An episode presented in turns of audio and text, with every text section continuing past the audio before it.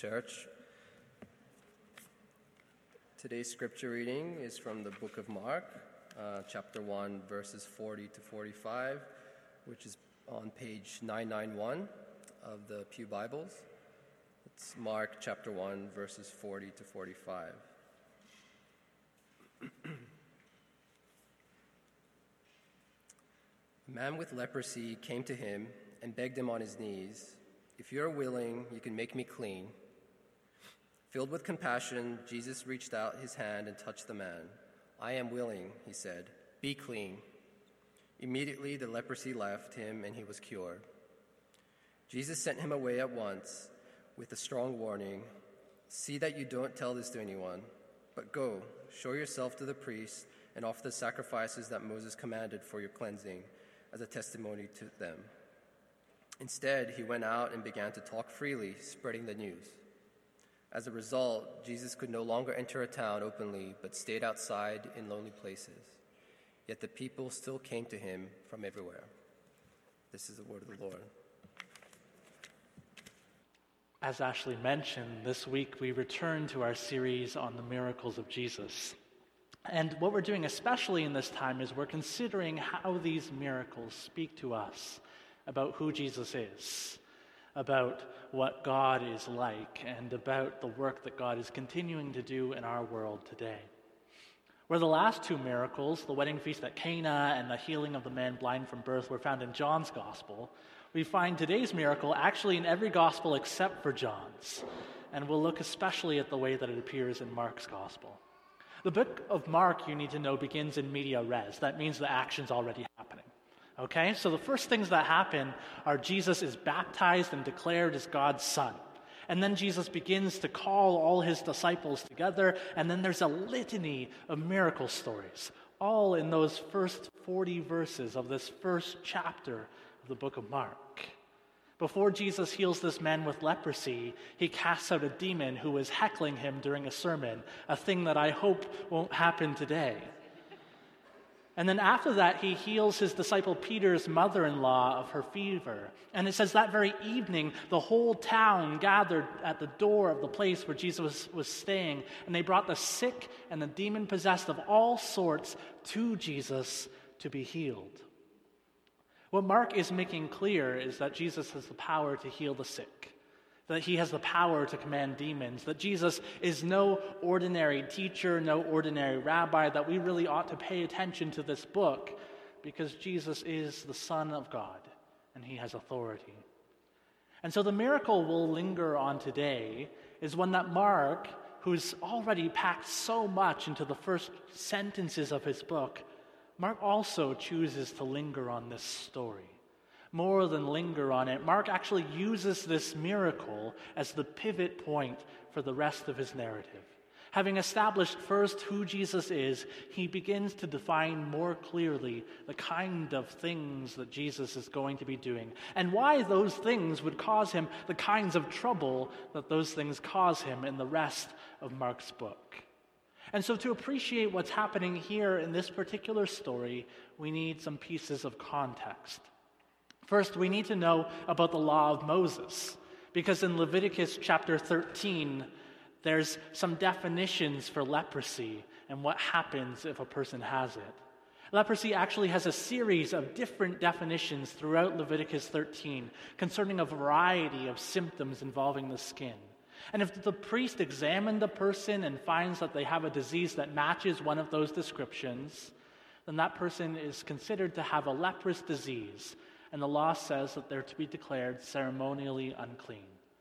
If a person is declared ceremonially unclean, the law says, quote, anyone with such a defiling disease must wear torn clothes.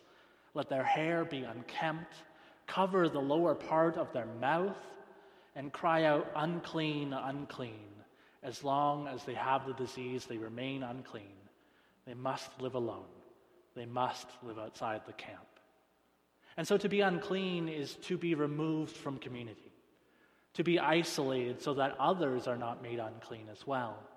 Originally, at its best, this was a public health measure, right? That makes sense to us. But see, the problem is that priests usually make pretty poor doctors. And so, with the incentive that people would actually have to give a sacrifice or provide a tax to the temple for the priest to re examine them and perhaps declare them clean now, there's an economic incentive as well for priests to see leprosy everywhere they could possibly see it. So, they see leprosy in every skin disease, in every rash, in every spot. And in addition to this, there's an, another contextual problem. As we heard Phil talk about just a couple weeks ago, people are often fixated on trying to sort out the reason for suffering. We've all probably asked these questions now and again. Is it my fault? Is it somebody else's fault? Why do I suffer? Why does my family member have this disease? But in the case of leprosy, this was a determined question already. The blame was already thought to be clear. To be leprous was to be smitten by God. There was no question who sinned, this man or his parents. It was clear it was this guy's fault. God had smitten him. Any person pronounced leprous, declared ritually unclean in this way, it would be seen as a good thing that they're removed from the community, a good thing that they're caused to suffer socially and economically and religiously because they deserve it, because they've done something to deserve it. This was a just and good punishment, people figured. Any further suffering beyond their disease was understood to be justified. So we don't even actually know what disease this man might have. When the Bible says leprosy, it means any number of skin diseases, even beyond what we today would name as leprosy. But we have some kind of picture of the stigma that this man is living with, the kind of judgment which surrounded him, the kind of isolation that he must have felt. Is it then any surprise that the question this man asks is not to be made well? This man doesn't actually ask to be healed. Rather, he asks to be made clean. There are other cases where people have diseases that make them ritually unclean and they're healed by Jesus. And in all of those cases, when they ask to be healed, they ask to be healed. They ask to be made well, and it makes sense. If you're suffering from a bleeding disorder, you're less concerned with the ritual purification rites and you're far more concerned with stopping the bleeding. Right? The disease is the concern. But this man doesn't ask to be healed. He asks to be made clean, and we should take note of that.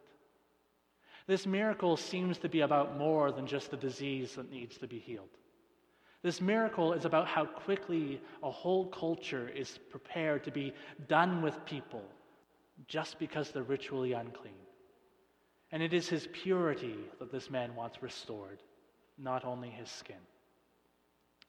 We, you and I, we might not have clear codes of cleanliness today like the society that we read about in the Gospels did. That might not be our story. But while that's true, I think that the consequences for ritual impurity, I think those consequences remain. We are in the midst of a global health crisis due to this novel coronavirus. And I'm not sure if you've noticed, but I've noticed that with every passing day, there are more and more news articles about anti Chinese sentiment and xenophobia as if those whose ancestry is rooted in the place where this virus first occurred are somehow responsible for it. We live in a world where only 50 years ago the AIDS epidemic was far too often thought to be God's judgment and punishment against the gay community. We still come up with these kinds of reasons. In our world today, we see those who struggle with mental health become street involved and imprisoned, and we chalk it up to just an inability to care for themselves. We live in a world where the poor cannot earn a living wage, and we call them lazy. We might see somebody sleeping on the grounds of our church and figure that they're a drug addict, and so they deserve the place where they are, that their current situation is the result of their sins. But I wonder so what if they do struggle with addiction? Why should that temptation cause such suffering while a sin that you or I might struggle with doesn't? No, far from being just, far from being compassionate, we simply continue to seek out patterns to explain our suffering, continue to long to assign blame, and we're all too happy if we can say a person or a group suffers because of their own doing, and then we can ignore them, we can mistreat them, we can harm them for it. Friends, I think that we perhaps are not too different from a world that requires the leprous to live outside of their town far from their community. We also tend to encourage people to give up the important religious and social patterns of life and simply accept that they are lesser than. They are perpetually unclean. They are deservingly ostracized. They are justly suffering. We too inhabit systems and mindsets which demand the impossible from others, command the diseased and the poor to and the struggling to make themselves well. And when they're unable to do so, we wash our hands of them. We seek to save ourselves, to preserve our right standing in the community, which, if we're not careful, will judge us and write us off just as quickly. If you are willing, you can make me clean. The man who possibly only has a rash says to Jesus, If you are willing, you can give me dignity. If you are willing, you can give me purpose and belonging again. If you are willing, I can be human. Jesus was indignant. You might have noticed that discrepancy between what Kia read and what was on the slide, and that's because of difficulty translating sometimes. Because in the Gospel of Mark, in ancient manuscripts, there are two different words used at different times in different manuscripts for whatever Jesus was feeling. One word means moved with compassion. And that's the word that definitely appears in Matthew and Luke's Gospels. There's no ambiguity about that. But sometimes scribes, they got lazy and they remembered a story and they wrote down the words they remembered from the story in another place. And so sometimes that word appears in a manuscript from Mark's Gospel. But sometimes another word appears, a word that doesn't appear in other manuscripts, a word that likely was the original word. And so most modern translations use this other word. Jesus was indignant. Jesus was angry. Jesus was upset. Jesus was indignant perhaps because this thought of his being unwilling was repulsive to him. Jesus was indignant perhaps because of the religious hypocrisy which declared a person unclean but could not restore them.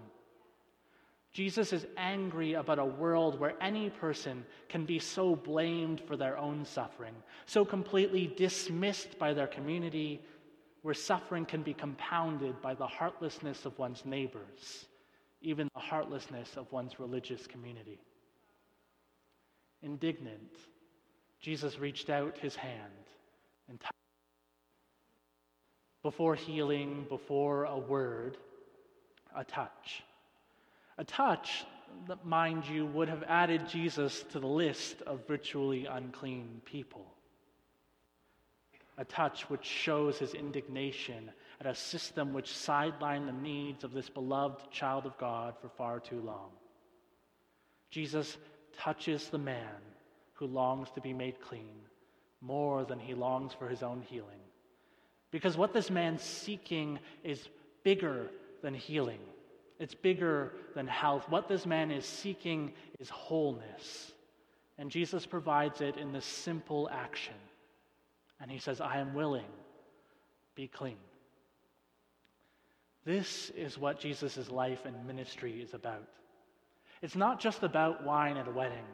It's not just about sight for the blind. It's not just about eradicating leprosy, though each of these miracles we've looked at are marvelous things in themselves. The reality is that not every leper in Israel was cured, nor was every blind person healed, and probably some weddings still ran out of wine. These miracles of Jesus are signs that the work of God is being done in our world, and they point us toward what God's kingdom is meant to be like better than just that there will be wine, rather than that there will be good wine and there won't be any shame. Better than just that there won't be any leprosy, but that there should be no more cause to exclude any people from the community of God's people who desire to be in it. Jesus was willing to make him clean. And more than willing to make him clean, he was willing to take his place. You see, just before this passage, Jesus was moving about freely. He was going into and out of towns that were nearby at his will. And when he tells the cleansed man to go, he warns him not to tell others. But the man, overjoyed at the tremendous news that he was restored to community, made clean by Jesus, allowed once more to enter places that maybe he hadn't been in years, he just can't help himself. And so he spreads the news freely, and the end result of that, Mark says, the cause and effect is that Jesus can no longer enter towns openly. There was a man who could not enter towns because he was unclean. And then the man who healed him cannot enter towns because he healed him. Jesus takes this man's place, now outside of the community, now remaining in lonely places, Mark's gospel says. Jesus trades places with a man who once had leprosy and chooses to risk not only the consequences of the touch, but the consequences of the news spreading. And he doesn't even react to this turn of events. It was a risk he took, but he couldn't ignore the needs of the man who was standing in front of him. He couldn't allow a system which for too long had undermined the value and identity of a man made in God's image to go unchallenged. What I hope that you're seeing is that this miracle is not simply about a man that was healed. This miracle is about a man who was restored. That when every social and religious system of the day was dead set against this man ever returning to community, Jesus was willing to confront those systems, willing to be angry and upset by them, willing to do something to interrupt their harmful ways. Jesus was willing even when it meant that his ministry would be more difficult. As Mark unfolds, Jesus not only avoids entering towns openly, but he finds himself consistently in conflict with the very people who really rather like this system of ritual cleanliness that here Jesus corrects as he cleanses a man who desired wholeness more than anything else. Friends, it's not only the place of a man with leprosy that Jesus was willing to take. In his death, we see how Jesus is willing to take the place of every person who was ever targeted or attacked, ostracized and excluded, called unclean, mocked, made to feel lesser than, said to be cursed by God. Jesus enters that place of great sorrow and scorn in order that the very systems which pulled this man with leprosy out of community, the very systems which led Jesus to the cross, might be disarmed for all people and all time, that all might be made whole, that there would be a place in God's community for everybody who ever felt like maybe there wasn't a place for them at all. Jesus is still indignant when some are made to feel that this is not the case. Jesus is indignant when still others come begging on their knees, saying, If you are willing, I can belong indignant because the death throes of an oppressive system that tries to delineate between who's in and who's out, that tries to control entry into God's great feast, that promises flourishing life, but only for us and people who are like us, the death throes of that awful and evil system are continuing to harm people to this very day, continuing to harm the people for whom God's heart has always been stirred continuing to create lonely and oppressed and marginalized people of all sorts, when the story of God's good kingdom is one of deep community, of valleys that are raised up, of life to the full. And so, this miracle, I think, offers us two invitations. The first is simply to know that Jesus is willing. Jesus is willing to meet the needs that you have. Jesus is willing to make sure that you belong that you are restored, that you are seen as whole, that you know that you are loved. This is the heart of the gospel of Jesus Christ that you and I and people who we could have never imagined have a place at the table, have a Father who loves us, have a brother who died for us. That the only person who was ever in a place to condemn us is advocating for us even now. That no power, no illness, no sin, nothing in all creation can separate us from the love of God that is in Christ Jesus our Lord, because he is willing to make us whole, willing to restore us, willing to make another place setting for whoever asks. You are invited to ask for wholeness from your God and to know that He is willing. The second invitation that this miracle offers to us is to be the body of Christ in the world, to be indignant by those same systems which seek to alienate the suffering, to blame others for their misfortunes, to exclude and isolate anybody from the community that God has called them to. We, like Jesus, can choose to be indignant at the hypocrisy which remains per- pervasive in our world. We can choose to be indignant at the suggestion that we would maybe choose not to love, choose not to accept and make room for, choose not to make whole.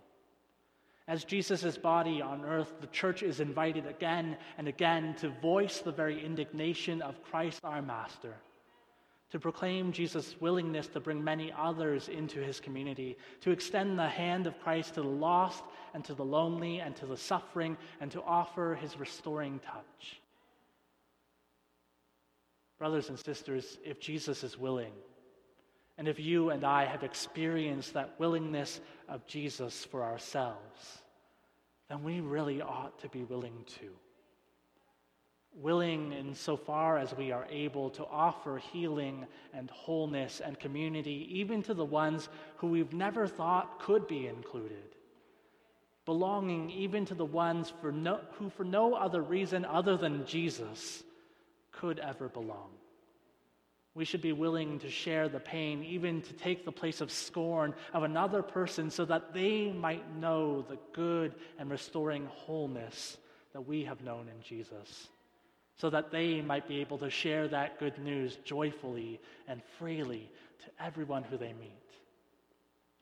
Church, may we remember the good news of Christ's kingdom, that he is willing to make a place for us all.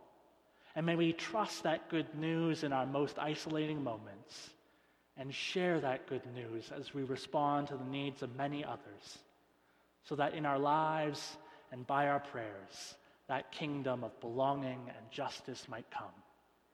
In the name of the Father, and of the Son, and of the Holy Spirit. Amen.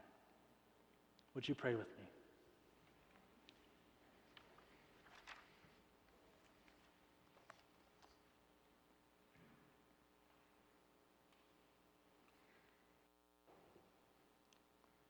Jesus, what incredibly good news that you are willing.